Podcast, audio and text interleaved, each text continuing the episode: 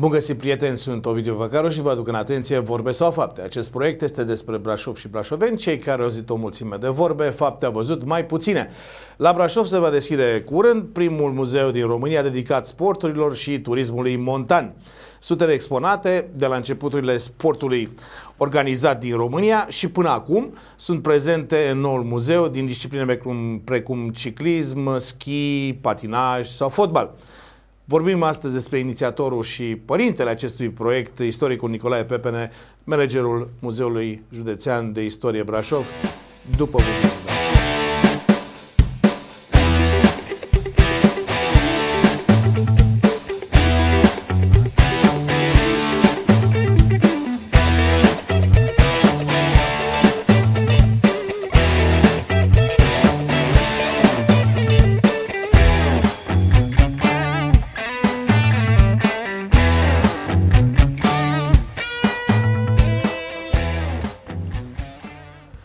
Găsit, domnule director.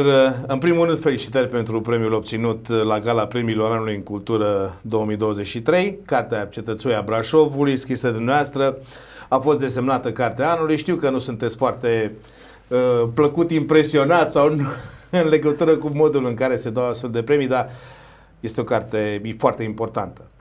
Da, mulțumesc.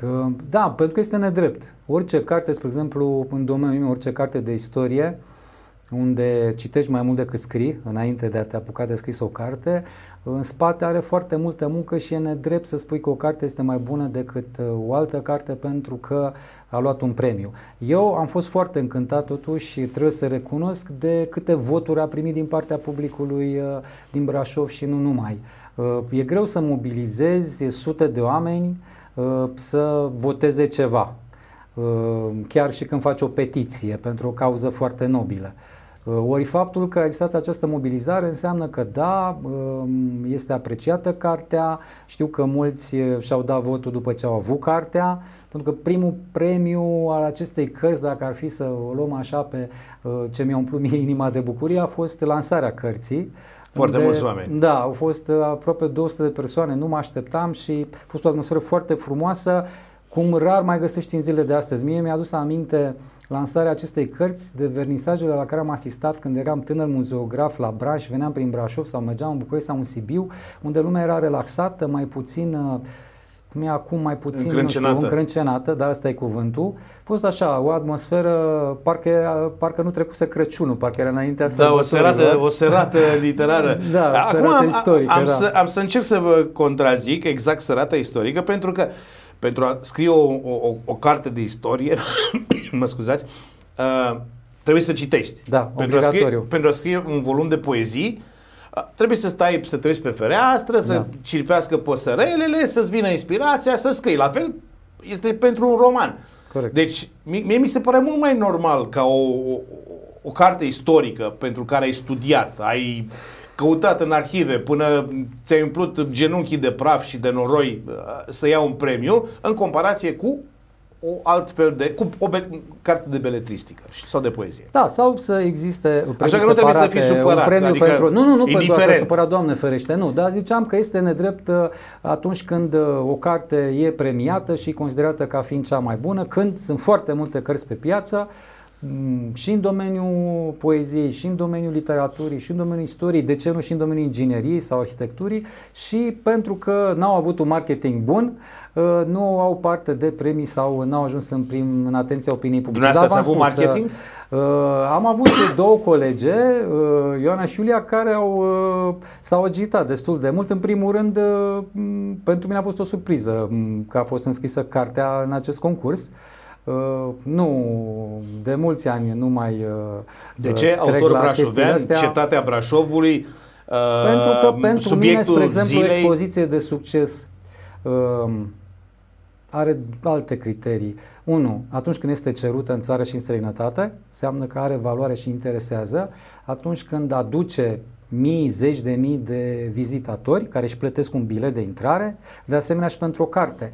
Cât ar, și o carte de, e valabil și pentru o carte de istorie și pentru o carte de poezie. O carte are succes atâta timp cât e este cumpărată, da. corect, și doi, când are, în cazul nostru, și impact practic. Ca a doua mare bucurie pentru mine a fost după lansare, faptul că la scurt timp, de fapt cred că încă nici nu era lansată cartea, corect, nici nu era prezentată cartea public, înainte, datorită acestei cărți s-a deblocat un proiect de care Brașovul are nevoie, Uh, nu, era, nu e pe lista de priorități, de e bine că se întâmplă, respectiv parcul din jurul cetățuii. Se pare că este pe lista de priorități bugetată pentru anul da, acesta. dar nu, eu am altă listă de priorități, cred că mulți brașoveni au alte liste de priorități, ne dorim mai mult decât parcuri, dar este excelent că se întâmplă și blocajul proiectului uh, ținea de un studiu istoric uh, arhitectural, de un studiu arheologic, ori uh, Cartea a fost exact documentația pe, pentru care altfel ar fi trebuit cineva, uh, o echipă întreagă să muncească nu uh, luni, vă asigur, ani de zile, ori aici a fost o treabă gata făcută, au putut-o folosi și iată, nu s-a blocat, treaba merge mai departe și Doamne ajută cât de curând, poate chiar anul ăsta, de ce nu, să vedem acolo un șantier și să avem un loc de promenadă superb de care am vorbit în carte în sensul că între primele locuri de preumblări, cum apare în presa de sfârșit de secolul XIX, culmea, aveam cetățuia Brașovului. De ce zic culmea? Pentru că în spatele celor care veneau uh, uh, pe cetățuie în plimbare, uh, urcau pe această promenadă, era o pușcărie. Da? Deci din momentul în care cetățuia nu a mai avut o valoare uh, militară ca fort, uh, după asta acolo uh, foarte eficienți, cum îi știm, pe austrieci, pe austro-ungari, acolo s-a deschis o închisoare militară și închisoarea asta militară avea niște reguli foarte stricte. Uh, chiar povestește un avocat din București care vine într-o plimbare, uh, urcă pe cetățuie, nu erau restricții foarte dure, te putea apropia destul de mult de, de... Chiar dacă era pușcărie. Exact, de garnizoană, de pușcărie, dar lângă cetățuie era o casă, um, o, o magazie de muniție, o pulberărie. Și el și-a prins o țigară. Și în momentul ăla uh, Santinela l-a somat, se pare că n-a auzit somația și a tras înspre el. Acum, de frică știți cum e, uh, ai impresia că glonțul ți-a trecut la centimetri de ureche, așa i s-a întâmplat și lui. Da. Cu siguranță a fost un foc de avertisment în aer, dar bucureșteanul nostru venit în uh, plimbare la Brașov a fost foarte speriat și de asta vă spuneam, regulile erau dure, unele au afectat din nefericire uh, și studierea istoriei acestui platou, pentru că eu în continuare mă înscriu în rândul istoricilor sași care au bănuit că acolo, înainte de cetățuie, ar fi fost o fortificație mult mai devreme, Așa și uh, mai pentru asta ai nevoie mai devreme de cât, cât, se, cât, se, cât uh, toți uh, merg pe ideea că fortificația de acum e undeva la începutul secolului al XVI-lea. Ori cert este că cu câțiva zeci de ani cel puțin e înainte de, uh, de, această, de această bornă, dar uh, nu o să știm niciodată dacă e deodată cu colonizarea sașilor, dacă are vreo legătură cu uh, zona asta de reședință nobiliară de pe dealul Sfântul Martin, de lângă Biserica Sfântul Martin. De ce nu o să știm niciodată?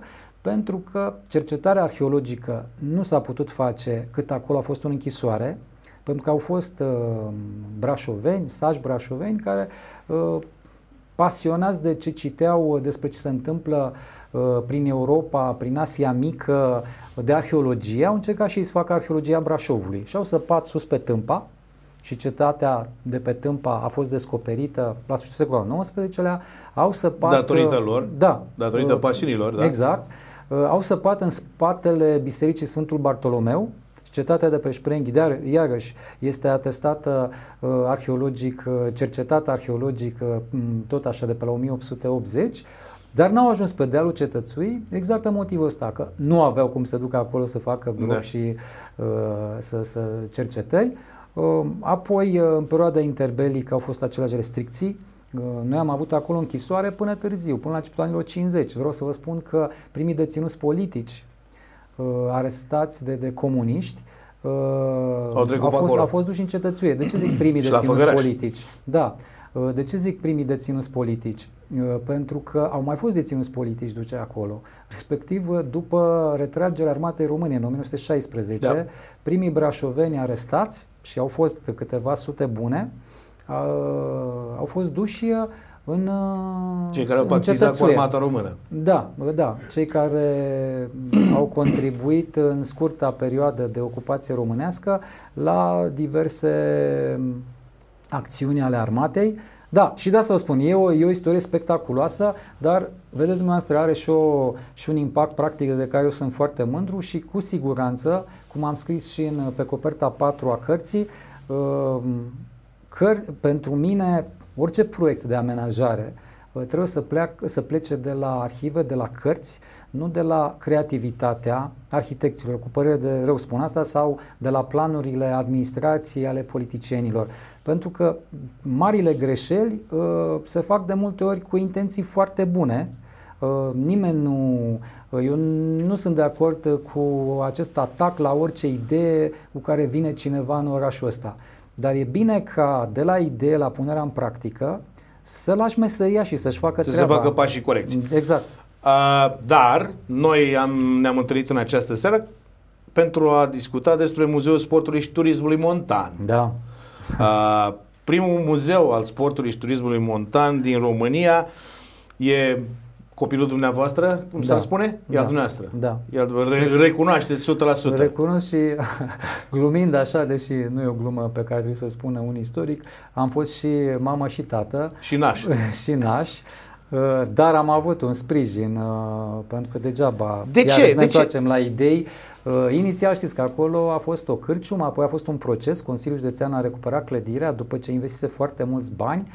Cei care au fost acolo, ce puțin eu așa am preluat clădirea, au fost sindicatele de la Romanesa, devastată, nu? Cam devastată. A fost a da, sindicatelor de la Romanesa. Au, au fost sindicatele, a fost și o firmă privată, au fost niște afaceri pe acolo. Dar e grav că atunci când au plecat au lăsat uh, ca, după, da, ca după război uh, și din cauza asta a trebuit să schimbăm toate instalațiile, din cauza asta, din fericire, construcția din totdeauna nu a avut probleme în privința structurii de rezistență. Asta, știți, la o clădire veche asta e buba da. cea mai mare. Nu. Bine, e făcută pe, asta. pe blocuri de beton uh, și nu, ridicată pe lemn, nu? Uh, beton, nu, ciment. Uh, în primul rând contează, da, fundația, există și o, și o parte de, de betonată, dar important sunt pereții de rezistență, sunt lemn și cărămidă, și gândită foarte, foarte inteligent. Nemțește, să se uh, au, uh, Hai să spunem, ținând cont de faptul că Peter Paul Brang, arhitectul uh, care a făcut proiectul, a fost școlit la Viena, da, da aveți dreptate, nemțește într-o anumită măsură. Într-o anumită măsură, da. da. Și e o poveste foarte interesantă cu clădirea asta. A spus că este uh, Deci vorbim despre muzeu, clădirea Olimpia. Clădirea Olimpia, uh, clădirea care a fost Olimpia, clădirea... care a mai fost odată doar muzeul sportului, Uh, și um, acum deja dumneavoastră știți multe despre mine, știți că niciodată eu n-am văzut comunismul în alb și negru. Am făcut o expoziție despre orașul Stalin, prima expoziție făcută despre orașul Stalin, care a fost foarte apreciată pentru că nu s-a transformat nici într-o nostalgie, uh, Comunistă? poate într-unele privințe întemeiată, pentru că atunci s-au născut oameni, au iubit oameni, au avut primul loc de muncă, cum să nu iubești amintirile de familie chiar dacă te-ai născut în orașul Stalin. Dar, în schimb, știm bine că întreaga România era o mare închisoare. Ei, deci întorcându-mă însă la subiect, și lucruri foarte bune s-au întâmplat în perioada comunistă și, spre exemplu, în 1964, și iată ce treabă, deschide muzeul în 2024, ori în 1964, câțiva pasionați de sport din Brașov au deschis Muzeul Sportului tot aici la Olimpia, unde erau birourile Direcției Județene de Educație Fizică și Sport, așa, și au creat o colecție. Eu mă înclin, cei care mai sunt în viață, Dumnezeu se, se odihnească în pace, mă înclin în fața acestor oameni, iar cei care mai sunt în viață îi aștept cu mare drag la Olimpia și cu câțiva o să ne întâlnim chiar la deschidere, au creat această colecție. Fără această colecție nu puteam să fac muzeu. Marea problemă în România, în orice domeniu, mai ales pe patrimoniul istoriei contemporane, este că noi românii nu suntem educați să colecționăm, să dăm valoare unor lucruri care acum par nevaloroase, dar care peste generații Aoleu, se vede și la mine istoria. în beci. Mă bucur. Se vede și la mine foarte în beci. bine. Și, foarte bine. Puneți-le în cutii și păstrați-le acestea. Dacă poate nepoții dumneavoastră, copiii dumneavoastră, uh, pentru ei nu o să reprezinte ce o să încurce, cu siguranță uh, o să aibă din partea noastră această educație de a suna la un muzeu, cum ni s-a întâmplat nou, și a spune am niște cutii cu vechituri prin pot. Vă interesează? Și atunci uh, vor descoperi că uh, undeva în muzeu uh, colecția respectivă are o valoare deosebită între atât încât poartă numele părintelui, bunicului și așa mai departe. Deci, din fericire însă, instituțional, în anii 60, S-a creat această colecție cu obiecte foarte vechi. O să discutăm imediat ca să luăm pe rând. Prima oară vorbim de clădire, dar sper să nu uit să ajungem să vorbim și despre colecție, despre bunurile culturale pe care le avem, pentru că sunt uh, sigur, de valoare aici, internațională, o parte din ele și nu exagerez. Nu sunt uh, așa, uh, nu dau laude gratuite, dar întorcându-mă aici, clădirea în sine este foarte, foarte frumoasă. Poate noi suntem obișnuiți cu imaginea ei, dar pentru un străin are impact. Anul trecut, deși no, eram departe de deschiderea muzeului, am primit o invitație de la IMA, respectiv IMA înseamnă Asociația uh, Internațională, Asociația, Asociația Mondială a Muzeului Montane, să devenim membri. Uh, acum vă zic doar membrii care uh, au înființat această asociație. Anul trecut am fost noi, uh, Muzeul Național al Nepalului și încă Uh, încă un muzeu, puh, scap acum Muzeul Național Elveției, primiți ca membri, dar membrii fondatori sunt așa, Muzeul Alpilor de la Chamonix, Muzeul Muntelui, uh, Muzeul Național Muntelui de la Torino, Muzeul Munților Tatra de la Zacopane și un centru de studii uh, din Catalonia, din Spania și așa și muzeul din Canada. Ăștia au fost membrii fondatori. Și acum noi am fost membri. Păi Ei, cum a să spuneți să susținem muze- candidatura. Muzeul nu există. Muzeul exact, nu există. Exact. Da, dar muzeul este o secție, de fapt, a Muzeului Județean de Istorie Brașov. Și trebuie ca să devii membru, trebuie să îndeplinești trei criterii. Primul criteriu să ai patrimoniu cu adevărat, patrimoniu uh, de valoare internațională. Al doilea... Nu contează că nu este expus. Să ai o clădire. Păi a fost condiționat. Vă zic imediat. Să ai o clădire cu această destinație. Și a treia treabă, într-adevăr, să fie funcțional. Ei, ei m-au chemat să fac o prezentare și m-au întrebat, după ce au văzut prezentarea și au auzit despre ce e vorba, uh, că nu suntem un centru de studii doar, pentru că, repet, un membru este și acest centru de studii da. din, uh, din uh, țara Bascilor, nu din Catalonia, am ce scuze, de la Sabadell. Uh, nu, nu, nu Sabadell. Îmi scapă, nu mai contează. E un orășel mai micuț așa din țara Bascilor. Irelevant. Pe acolo, la granița cu Catalonia. Da, exact.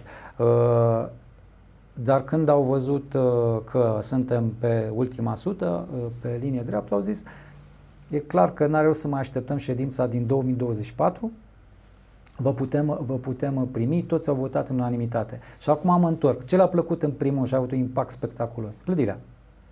Deci au zis, care povestea clădirii? Le-am spus povestea clădirii și când au auzit de povestea asta romantică, cu niște oameni frumoși, din perioada la, la Belle Époque, uh, care, pe de altă parte, au trasat și primele pârtii în munții Brașovului, care au făcut primele poteci, care au ridicat primele cabane. Ei, tot oamenii ăștia, sași, români, maghiari, nu mai scafau, să știți, că erau asociații separate, scafau se ocupa de cucerirea munților. Însă, spre exemplu, KSV, Kronstadter Skiverein, era asociație separată.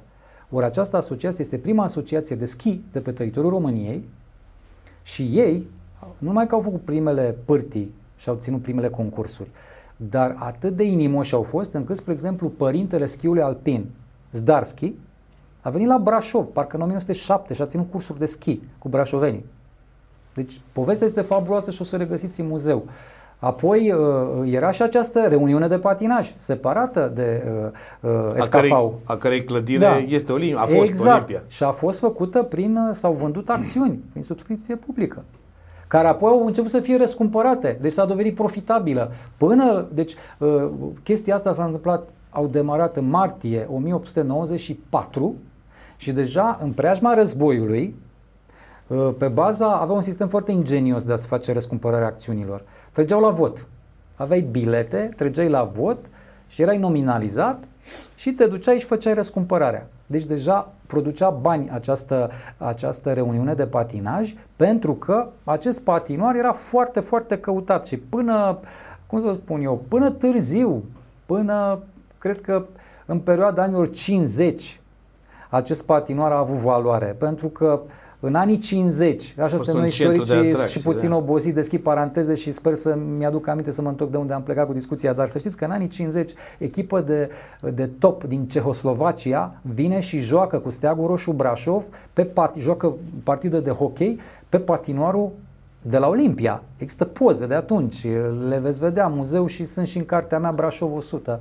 Uh, deci uh, exista și un patinoar, într-adevăr, în zona Maidanului, din centru, din, uh, pe atunci era parcul de sub Straja, da, din fața aparatului financiar. Acolo s-a jucat primul campionat național de, de hockey, într-adevăr, dar patinoarul ăsta a fost uh, Uh, și pentru hockey, a fost și pentru patinaj, s-au ținut campionate naționale până târziu. Acum, întorcându-mă la clădire, deci clădirea a fost începută, uh, ideea a apărut uh, în 1994. Noi eram după Cluj, a doua reuniune de patinaj a Transilvaniei, aici la Brașov, deci 1880-1894 deja era o, un club, o echipă închegată da. aici de oameni și era, cum să vă spun, așa cum mergeai vara pe promenadă să vii la patinaj, era o, era o etalare. O modă. Da, era o etalare a statutului tău. Și ceea ce este foarte interesant... Acolo erau influencerii de astăzi. Uh, nu, acolo era elita de astăzi. Dacă care care așa. elită? Păi asta, asta era paralela pe care încercam da, să o fac. Da, da, corect. Uh, da, uh, lăsăm pe altă dată să comparăm da. elitele de atunci cu cele de acum, dar uh, s-au mișcat repede, au avut succes, au strâns bani, au avut un arhitect bun, apropo de acest arhitect, Brangă, el era brașovean, să știți, născut în București, într-adevăr, tatălui uh, avea o firmă de construcții, l-a trimis la școală la Viena, a făcut, uh, în primul rând, să învețe meserie și a făcut uh, o școală de, de construcții și inginerie, uh, apoi a urmat, era un celebru profesor pe atunci, uh, uh, von Hansen, la nu știu dacă traduc corect, Academia de Arhitectură și Arte Vizuale, cam așa se traduce din Viena. Um, imediat a primit dreptul de practică de la primăria din Viena, după ce a terminat școala, a lucrat prin Cehia, prin Slovacia, în România, dar și în Slovenia și foarte interesant în Bulgaria. Și în Bulgaria, uh, spre exemplu, a făcut câteva clădiri care încă mai sunt în picioare. Spre exemplu, um, ambasada Austriei, care acum este ambasada Italiei, de la Sofia este după planurile acestui arhitect. Un liceu la Șviștov, um, de asemenea la Ruse, uh, teatru din Ruse, este făcut de arhitectul nostru de la Olimpia. Uh, în România... Da, dar a noastră e mai frumoasă. Cea mai frumoasă. Cum ar zice? Și hai să o luăm așa, că mai ajungem mai repede, deși prin Ruse, cred că ajungem mai repede la Ruse decât la Vatra Dornei, uh, dar da. cazinoul și palatul administrativ din Vatra Dornei sunt clădiri făcute după planurile arhitectului nostru uh, și de asemenea Liceul Evanghelic din Bistrița. Deci a avut multă activitate, deși uh, no, este născut în 1852 parcă și a murit în 1925. Uh, eu zic că a murit destul de devreme, uh, dar uh, uite că a lăsat clădirea asta care ca și arhitectură este cumva atipică pentru stilul lui, E clar că a luat modelul, modelul alpin, s-a inspirat cumva din zona asta, de unde ne-am inspirat cu multe, inclusiv cu practicarea sporturilor de iarnă. Și da, clădirea uh, a avut succes, patinoarul era mai vechi, mm, Uh, și la un moment dat pe modelul patinoarului, pentru că s-a dovedit că era și o bună afacere și românii au făcut separat, pentru că trebuie să înțelegem, în special aici la Olimpia, în față aveam uh, uh elita săsească. Însă, în fața actualului liceu Șaguna, uh, pe atunci uh, aveam școala românească, nu? Uh, colegiul românesc, ortodox, s-a făcut un patinoar, nu mai știu exact. Pe terenul unde e terenul de basket acum. Da, da, da. Și la fel, gândit cu bilet, aveai bilet dacă patinai, aveai bilet dacă patinai o zi, dacă aveai abonament și aveai și uh, bilet de cască gură. Deci dacă te duceai doar să te uiți, Uh, plăteai, a, da? mai plăteai și un ceai. Uh, deci, nu e, nu da. e ca la vitrine Windows Shopping, nu te, tu, nu... nu te uitai peste gard. Dar, repet, era, o, era o formă și de etalare socială pentru că era bine să fi văzut acolo. Mm, da. Ok, dacă știi să faci o piruetă, că se întâmpla și, și asta, bine. era și mai bine și am avut o brașoveancă între primele campioane deci apropo de feminism, încă nu uh, se punea problema așa politic, uh, cumva și social, uh, pe bază de drepturi, noi avem o brașoveancă, Miții de Lemeni, o domnișoară foarte frumoasă, care câștigă un concurs de patinaj la Viena. Și avem poze de atunci, Poate avem și patinele ei, pentru că avem o colecție fabuloasă de patine de sfârșit de secol XIX și început de secol 20. Cert este că ea a venit în țară, a devenit multiplă campioană națională, fica ei, a devenit și ea campionă națională prin 1938, dacă nu mă înșele, primul titlu și era măritată cu cine? Cu președintele Curții de Apel Brașov. Adică apropo de elite. Da. Bun. Haideți să vorbim despre clădire în sensul în care se anunță de câțiva ani. Da. De, în 2020 era dată ca da, acu, da, da. acu se deschide, acu se pornește. Păi, Suntem este în 2024. Greu, haideți să ne gândim un lucru. Dacă am locuit în altă parte decât în România, spre exemplu Norvegia, unde am fost de curând, uh, cel mai greu lucru, să știți, pentru ei acum, este să asigure funcționarea muzeelor, pentru că banii sunt din ce în ce mai puțini. Și acolo? Și acolo. Și o mare problemă și într-o afacere și când deschizi un muzeu este dacă ai sau nu bani. Această problemă n-a existat pentru noi. Pentru că pe lângă faptul că Consiliul Județean a alocat fonduri din primul moment să se, dea, să se deschidă cât mai repede muzeul, eu am câștigat împreună cu colega mea Ioana Șchiopu, am scris o cerere de finanțare și am câștigat o finanțare pe fonduri norvegiene și am primit bani pentru restaurarea pieselor, am primit bani pentru, că sunt scumpe, pentru toate mijloacele multimedia pe care le pui în interiorul muzeului, că sunt la modă și da. e normal să fie așa. Am primit bani pentru vitrine, deci noi am avut bani, niciodată nu ne-am plâns că nu avem bani. Deci păi fondurile au fost alocate. De asta și întreb. Păi, mă explic. După care, următoarea condiție este să obții avizele, să ai tot în regulă. Bun, și în privința asta, ideea mea a fost în 2017 unde acest clădire. Am pus ochii pe clădire, am avut susținerea președintelui Consiliului Județean de atunci, a domnului Adrian Veștea, care personal pe, și-a asumat proiectul ăsta și și-a depus uh, actele către consilierii județeni. S-au votat uh, toate hârtiile de care aveam nevoie, s-a luat decizia finală, hotărârea de Consiliu și am primit clădirea. Clădirea ne-a fost predată undeva prin 2018. Bun, am făcut un studiu de fezabilitate, pentru că ăsta e traseu, uh, prin care, ca să poți face o investiție, ai nevoie de o sumă. Care e suma să ți-o aloce Consiliul Județean? Am făcut și am, ne-am dat tot interesul și am ajutat acel biet proiectant să-și facă treaba. Și a făcut-o cumva. Am obținut studiul de fezabilitate. Pe baza acestui studiu de fezabilitate a fost ca o garanție pentru a primi fondurile necesare uh, de la uh, Consiliul Județean uh, și de la UMP, Unitatea de Management a proiectului, unde am câștigat proiectul ăsta pe norvegiene. Nu a fost, nu ne-a dat cineva cadou banii. A fost o competiție națională și am câștigat finanțarea. Și garanția era contractul că se finanțează restaurarea clădirii. Bun, am făcut și demersul ăsta. După care intrăm într-o zonă unde se blochează în general proiectele în România, fie că discutăm de un aeroport, de o autostradă sau de un simplu muzeu. Și anume N-ați dat unde trebuie? Nu, nu, nu. nu, nu duceți-vă cu gândul acolo. Să știți că marile porcării și marile întârzieri în România se fac datorită incompetenței cu care a fost gândit sistemul de licitații din România, pentru că nu a fost gândit de oameni practici, nu a fost gândit de ingineri, arhitecți, chiar a fost de gândit de politicieni. Nu, a fost gândit de funcționari care în viața lor cred că nu și-au făcut nici măcar, n-au reparat o ușă, nu și-au avut un gard. Cred că majoritatea s-au născut la bloc și au trăit la bloc, iar chemau vecinul să le repare când se strica ceva. Pentru că este atâta lipsă de, de, de orientare practică în uh, cum gândim licitațiile, pe noi nu ne interesează calitatea. Pe noi ne interesează prețul cel mai mic. și prețul cel mai mic, exact. Să știți că am avut ocazia pe diverse rețele de profesionale să văd cum se întâmplă lucrurile în Muntenegru, în Croația, în Albania, să nu mă duc mai departe. Și să știți că oamenii ăia sunt în primul și în primul rând interesați de calitate, nu de prețul cel mai mic. Uh, și ca să ajungi la calitate, primul lucru care se face, apropo de întâmplarea cu cetățuia, cu parcul, obligatoriu să fac pe bune studii. De ce proiectele făcute în perioada comunistă aici în Brașov sunt foarte bune? Pentru că aveam proiect Brașov cu niște specialiști cu școala bine făcută, să câștigi un concurs să lucreze acolo. Nu era doar pe bază de prietenii, cunoștințe și relații, pentru că erai pus, ți se punea în față, fă proiectul ăsta, de drum până la cetățuie, de școală, de habar n-am ce, de alimentara. Și îți dovedeai ca competența profesională. N-aveai cum să reziști. Deci era un institut de proiectare care făcea cum trebuie partea asta cea mai grea. Pentru că în momentul în care ai un proiect impecabil, după care Tu trebuie doar atât.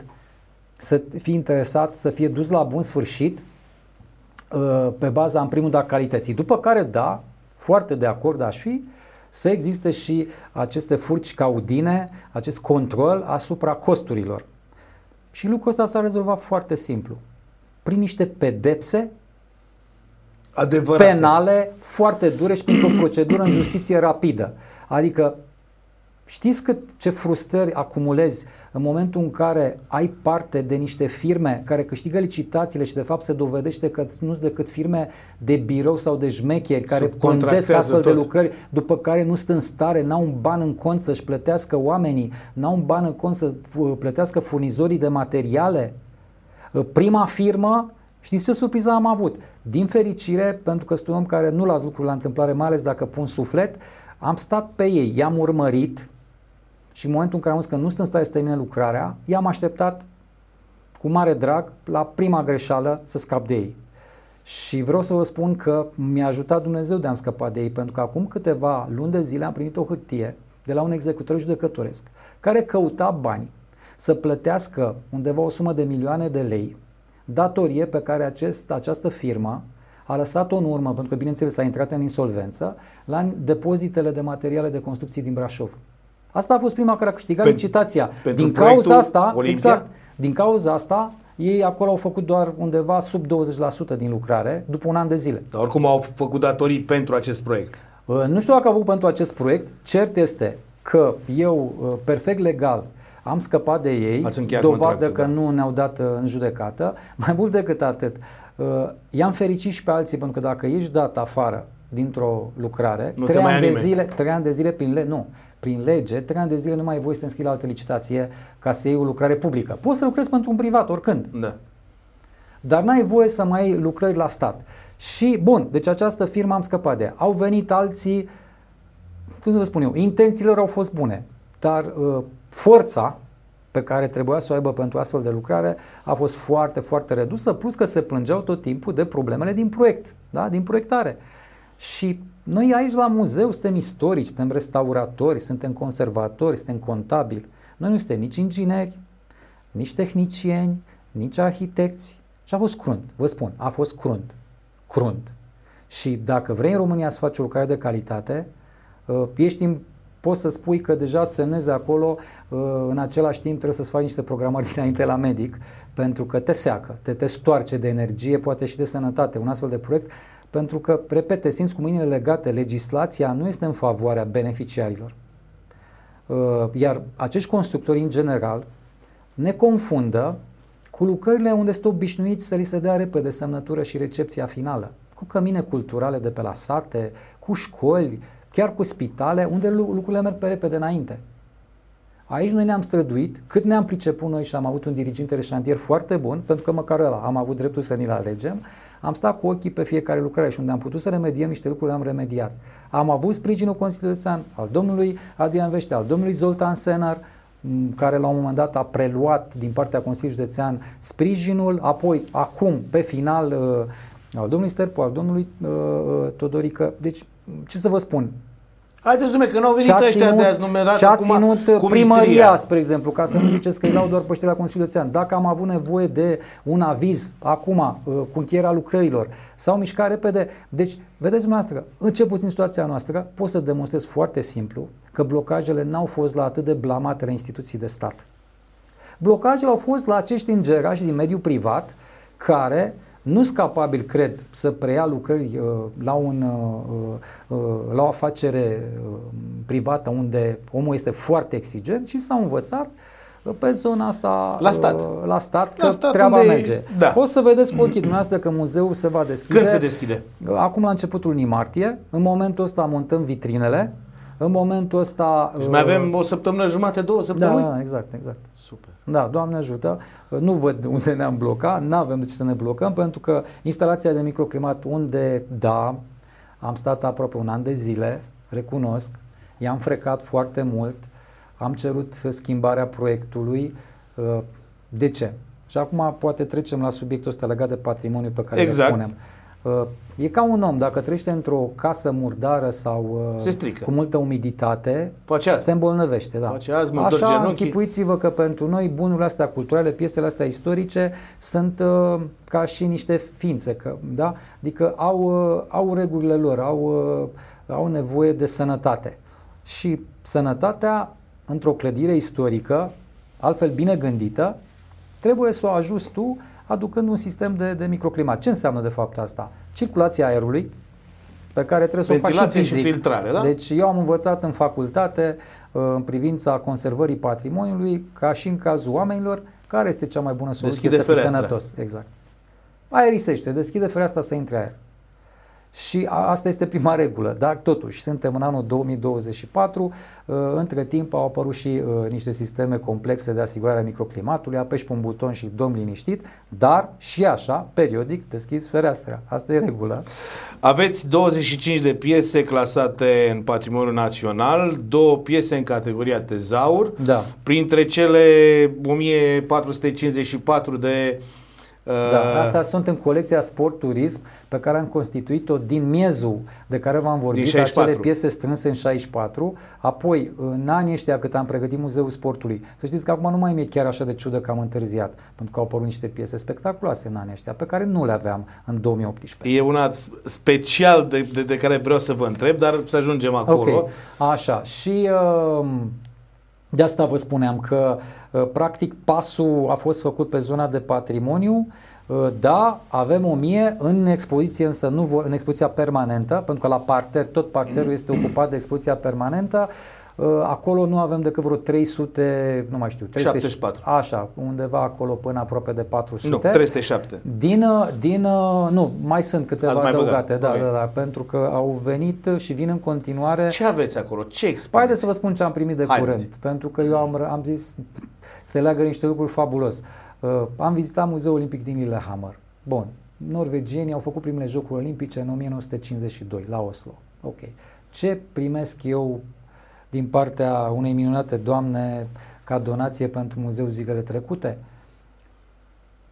Un tricou de concurs al lui Dumitru Sulică, care a participat la Jocurile Olimpice de la Oslo din 1952. Astfel de tricouri de concurs cu Jocuri Olimpice și cu Oslo sunt rare la nivel european. Nu, pentru România e unic. Pentru că oricum am avut o delegație foarte mică în 52. Mai mult decât atât, tot din aceeași colecție avem tricou de concurs din, de la San Moritz din 1948. Prima olimpiadă după terminarea celui al doilea război mondial. Pe lângă cele două uh, tricouri, în care, pe, cele, pe lângă cele două numere de concurs, uh, și-a păstrat delicat așa, cu multă grijă, legitimațiile de la cele două jocuri olimpice. Arată impecabil. Păi te face fericit o chestie genul ăsta și clar îi spui arhitectei cu care lucrezi, pentru că partea de amenajare muzeală uh, e altă poveste decât clădirea. O avem pe Alina Rizescu, o tânără arhitectă din București, uh, foarte harnică și îi spui nu mă interesează, mai scăpăm, nu știu, o pereche de clăpari, Dar astea trebuie să fie în Schimbăm față. vitrina și trebuie să punem și astea în vitrină, pentru că sunt, repet, patrimoniu de valoare europeană. Colegii mele de la, de la, care s-au ocupat de mine când am fost la Lillehammer, primul lucru am făcut poze, i-am trimis, ne-am minunat amândoi și am zis, crede-mă, nu te mint. Când am plecat de la Brașov, nu existau piesele astea, au venit acum. Problema o să fie când o să mai vină și o să mai vină, dar nu e o problemă. O problemă doar funcțională, așa, de, de organizare. Dar uh, eu sunt convins că din momentul în care se va deschide muzeul și oamenii vor vedea cum sunt păstrate piesele astea, cum sunt valorificate, o să avem surpriza să răsară din pot, din sertare, poate chiar din vitrine, foarte multe piese foarte valoroase. Pentru Și unde să le puneți? ca să trecem în... uh, O să schimbăm, o, o- să știți că la mod în prezent chiar se numește expoziție permanentă, Uh, orice expoziție permanentă într-un muzeu e într-o continuă mișcare, pentru că un om care a venit și ți-a văzut toată expoziția, trebuie să-i dai motiv să vină și a doua. Ori că ai organizat un eveniment, cum facem în Bastionul Țesătorilor, ori că schimbi expoziția temporară de la etaj, ori chiar că te lauzi că ai 3-4 ve- piese vedetă noi, puse în expoziția permanentă. Uh, Ca și structură clădirea, deci la parter, expoziția de bază, pe care în mod normal 7-8 ani n-ai de ce să o schimbi, La etaj este sala, o sală superbă unde sper să avem recepții, să avem prezentări, lansări de carte, de toate, pentru că e o sală foarte primitoare și acolo să avem sala de expoziții temporare. Prima expoziție temporară este despre începuturile sporturilor de arnă din Brașov, expoziție pe care noi deja am dus-o și am arătat-o. Este în piața spatului? Nu, nu, ai alta. Am dus-o la Bruxelles anul A. trecut în februarie și acum avem la Leuven, uh, tot în Belgia. Și cea din piața sfatului este, hai să zicem, un fel de buzdugan așa pe care l-am, rucat, am, l-am aruncat în turiști să știe că urmează un muzeu. Este o expoziție de promovare unde am luat imagini și scurte prezentări despre piesele, o parte din piesele vedetă. Um, iar în mansardă uh, avem uh, iarăși o sală, mansardă e pentru prima oară în istoria clădirii când este uh, funcțională. Acolo e biroul meu, mi-am dorit să fiu acolo departe de lumea dezlănțuită și o zonă și pentru a, poate fi folosită pentru ateliere pentru copii, uh, pentru ședințe cu un public mai restrâns, pentru întâlniri. Noi sperăm să deschidem un fel de club al prietenilor Muzeului Olimpia cu mari campioni, personalitățile sportive să aibă un loc de întâlnire acolo să vină, poate ne permit și să ne po- înregistrăm când ne povestesc amintirile, pentru că știți cum e, și istoria orală este parte, Sigur. este cea mai subiectivă, dar e cea mai fermecătoare din istoria oricărui subiect, în primul rând al sportului. Da? Iar legat de patrimoniu, aș trece așa în revistă rapid, deci vă spuneam, avem patine foarte vechi, unele, cum să vă spun eu, improvizate, ă, de localnici din ce au văzut, cred că prin plimbări în străinătate, adică s-au dus la fierar, l-au pus să-i facă o lamă, au prins lama, au făcut un scoc într-o bucată de lemn, au băgat lama în scocul de lemn și apoi și-o prindeau de gheată cu Curele. scoricele. Da. Ei, avem astfel de patine. Avem schiuri, schiuri foarte vechi, uh, schiuri uh, care inclusiv aveau acel vârf de care agățai uh, uh, acea uh, blandă focă, da? Uh, ca să poți urca. Deci primul schi, uh, prima practicare a schiului a fost așa numitul schi de tură, adică urcai munți, care să dai drumul, coborai. Nu, nu erau, nu erau uh, Apoi probele de sărituri, de slalom și așa mai departe. Prima oară s-a, schi- s-a schiat cu un singur băț, un băț lung. Așa, un fel de gondoliere ai muntelui erau schiorii, da? Luau curbele cu acest băț. Ei, avem un băț de, de sfârșit de secol XIX, original, cu care s-a schiat. Avem și fotografiile lui uh, Heinrich uh, Lehmann, Uh, cu schiori în Postăvaru, pe, platou, uh, pe un platou din Postăvaru, de unde uh, coborau către, către Poiană. Um, Biciclete. Așa, pe zona de ciclism, bine că m-ați adus, ca să zic așa, cu bicicleta pe pământ, da. de pe schiuri. Avem două piese, astea sunt clasate, într-adevăr, deja mergem în zona de clasate, de tezaur, două biciclete foarte clasate interesante. drept, adică evaluate drept tezaur. Da, trecute în patrimoniul național. Adică știți care e diferența între ele și câteva dintre piesele uh, pe care le lau foarte tare?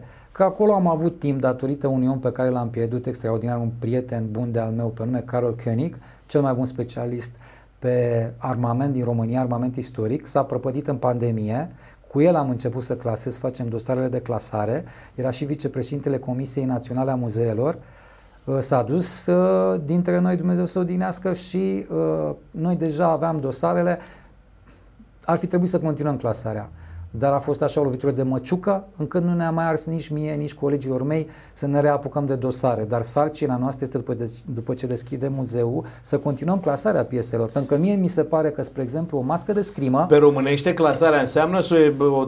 Să le înregistrezi în această uh, structură națională uh, unde ai înregistrat patrimoniu, patrimoniu și unde e da. controlat, da. unde deja ți se impun niște reguli mult mai dure de conservare, de verificare.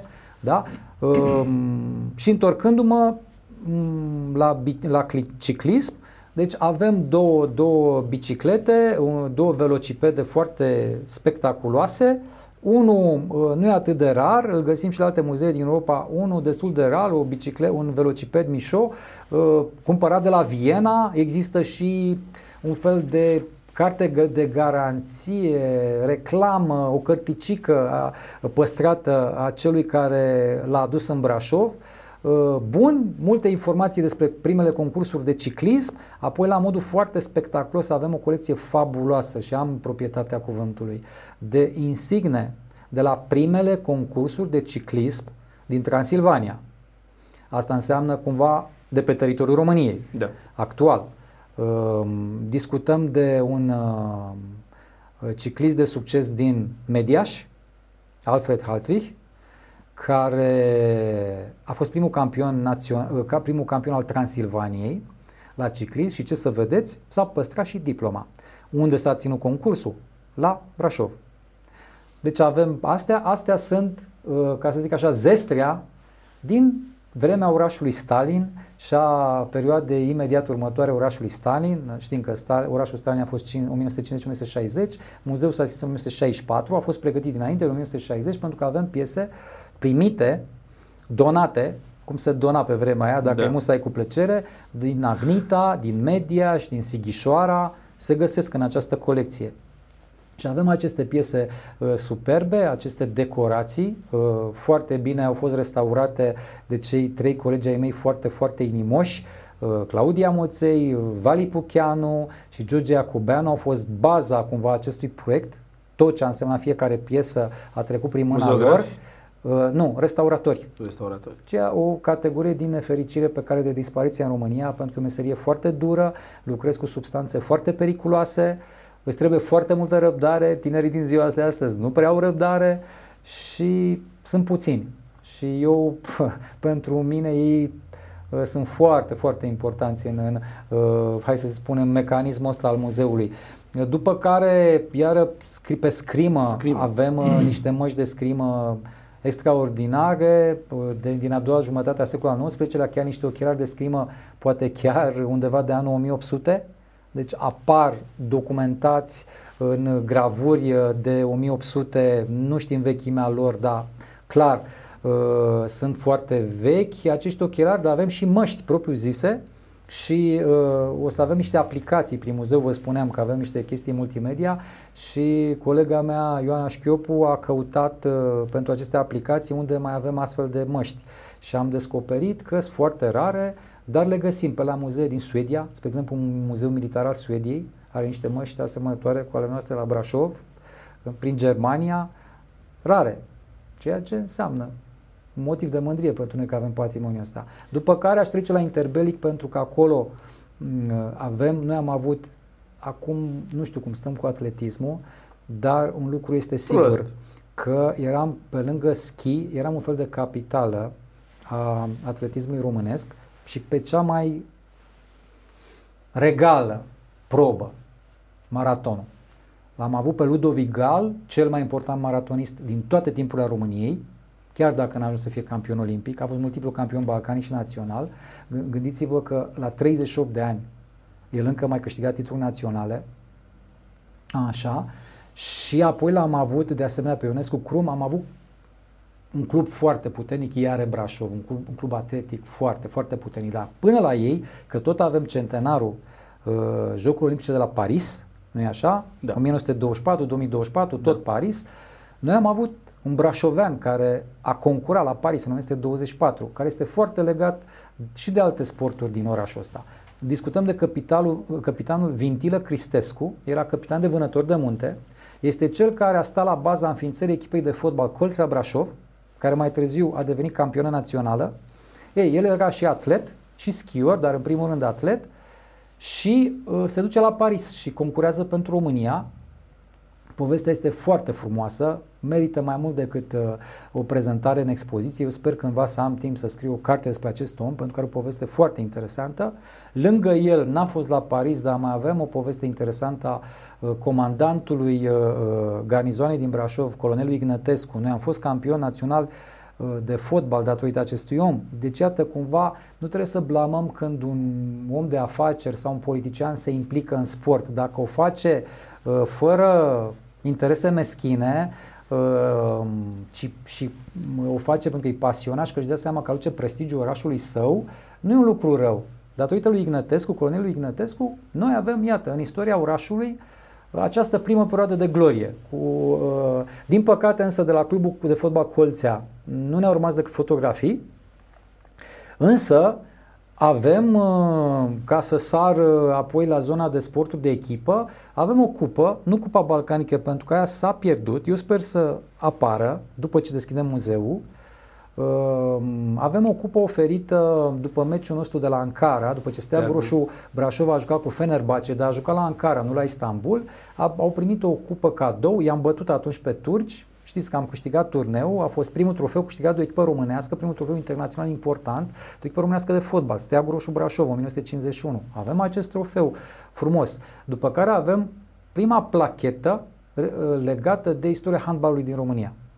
E vorba de placheta primită de echipa care a devenit campioană la handbal în campionatul 1937-1938. Apoi avem trofeele uh, și astea sunt extraordinare. Din anii 50, Brașovul cam câștigat tot pe handbal feminin și masculin.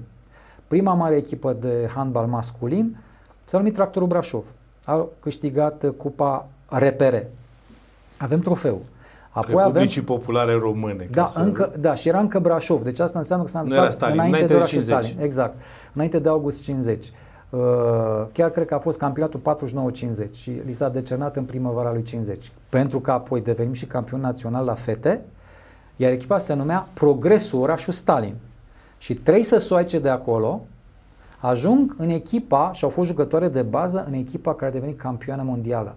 Iar noi avem medalia cucerite de ele la Frankfurt pe Main în 1956. Mai sunt multe alte cupe, alte trofee. Refege. Deci chiar este, este păi, olimpic muzeul nostru. A, a, aș fi, tocmai asta îmi doream, să ne oprim ca să-i lăsăm pe oameni să vină, da. să vadă. Mai am o singură întrebare. Vă rog. Știu că aveți, m-am uitat la un meci, acum trei zile. Așa. Axel Witzel. Da. Din Naționala Belgiei, da. la Atletico Madrid. Da. Și bă, nu sunt mare pasionat și nu da, sunt da. fan al lui, dar știu că a donat ceva la muzeul da, da, da. Uh, din Brașov. Ce?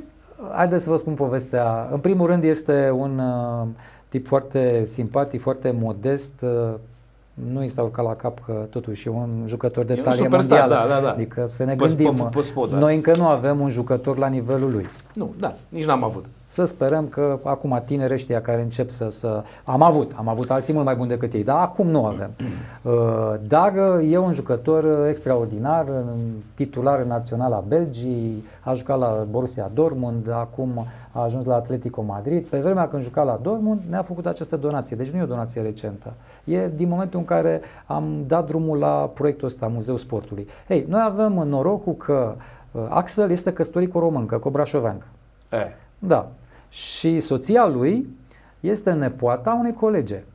Colega mea, Rosalinda Posea, muzeografă Muzeul de Istorie Brașov, este rudă cu Axel. Ce mică e lumea. Și, exact. Și când s-a dus uh, pe vremea aia, uh, uh, când s-a dus la Bruxelles, deci el e belgian, știm bine, da? da? Când s-a dus în vizită, normal că toți din muzeu, sper eu, dar în privința Alinei nu fac problema asta, ne lăudăm cu acest muzeu, chiar dacă încă nu l-am deschis. Și i-a povestit, uite, la Brașov se face așa ceva. Lucru rar, adică în Belgia ei încă nu au un muzeu al sportului. Da? Și el a zis, uite, mie mi-ar face plăcere să, să dau un cadou pentru muzeul ăsta. Da. Și ce a dat? Un echipament întreg. Foarte tare. Da. Păi... Care, vă dați seama, pot, poate fi pretextul unei expoziții. Vedeți? Deci nu doar noi ne ducem la Bruxelles. Da, da, mai... Primim și de la belgeni câte ceva în România, inclusiv patrimoniu. Data de deschidere este? N-am stabilit-o pentru că eu până nu văd că am pus ultima piesă în vitrină. Cât costă biletul? Uh, și asta trebuie să ajung de la Consiliul Județean. Inițial o să fie gratuit pentru că asta este condiția din partea uh, celor care ne dau fonduri pentru expoziție. Da? Deci această, acest mecanism al Liechtensteinului, Norvegiei și Islandei, da. Uh, primești bani pentru a face expoziții și proiecte culturale, dar trebuie să oferi comunități, gratuit, niște servicii. Niște, în cazul nostru, servicii uh, uh, întruchipate de aceste expoziții.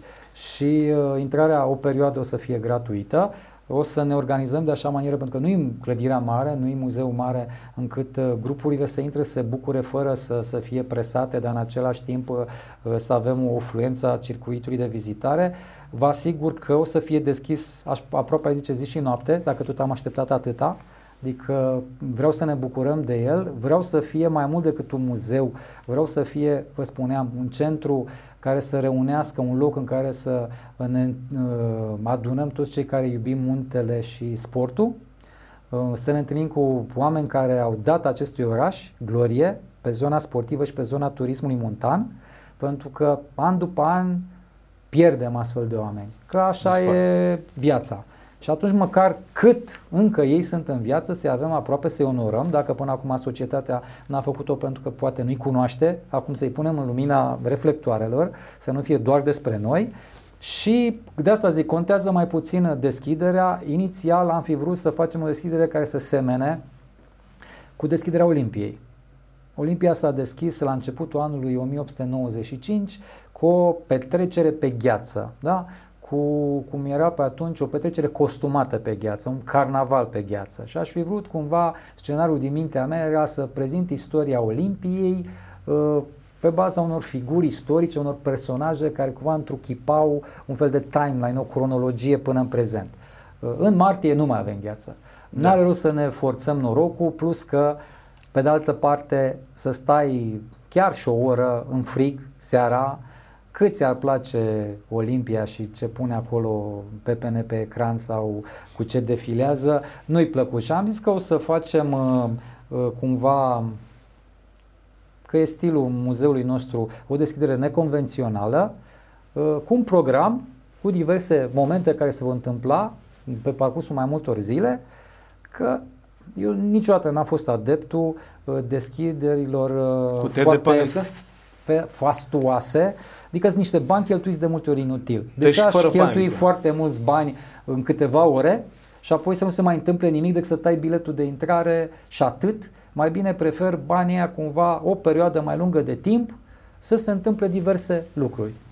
Domnule director, vă, vă doresc mult, mult, mult succes și vă invit Mulțumesc, uh, să ne revedem aici înainte de alegeri, să discutăm despre cum se întâmplau alegerile uh, Uh, în perioada interbelică, o poveste fabuloasă pe care dumneavoastră o știți Cu mare și, drag. și ar trebui să o afle și brașovenii chiar înainte de alegeri. Vă Cu mulțumesc. mare drag. Și o să dată. vă aduc și niște surprize legate de subiectul Olimpia, pentru că o să, dacă mi-amintiți dumneavoastră, dar eu Sigur. O, să, o să mă documentez până atunci, uh, avem câteva legături între politicieni uh, și sport în perioada interbelică. Poate pe lângă adunările politice de atunci și metehnele de atunci, poate mai Până puțin uh, stare și șpiper. Da. Exact, da. și cu niște informații inedite. Mulțumesc mult încă o dată. Cu drag eu vă mulțumesc. Prieteni, uh, astăzi uh, ne-am oprit doar asupra faptelor și nu a vorbelor. Ar fi foarte bine să avem doar genul acesta de subiecte în jurul nostru. În Brașov mi-ar face o deosebită plăcere să le pot trata aici în fiecare săptămână cu dumneavoastră. Până atunci, aflați tot ce este important despre Brașov și brașoveni la interviurile Biz Brașov, vorbe sau fapte, produs de Croncast Media. Ne vedem pe Facebook, pe YouTube, ne auzim pe Spotify și pe Apple Podcasts. Uh, condicat de sugestii și reclamații pe website. Numai bine!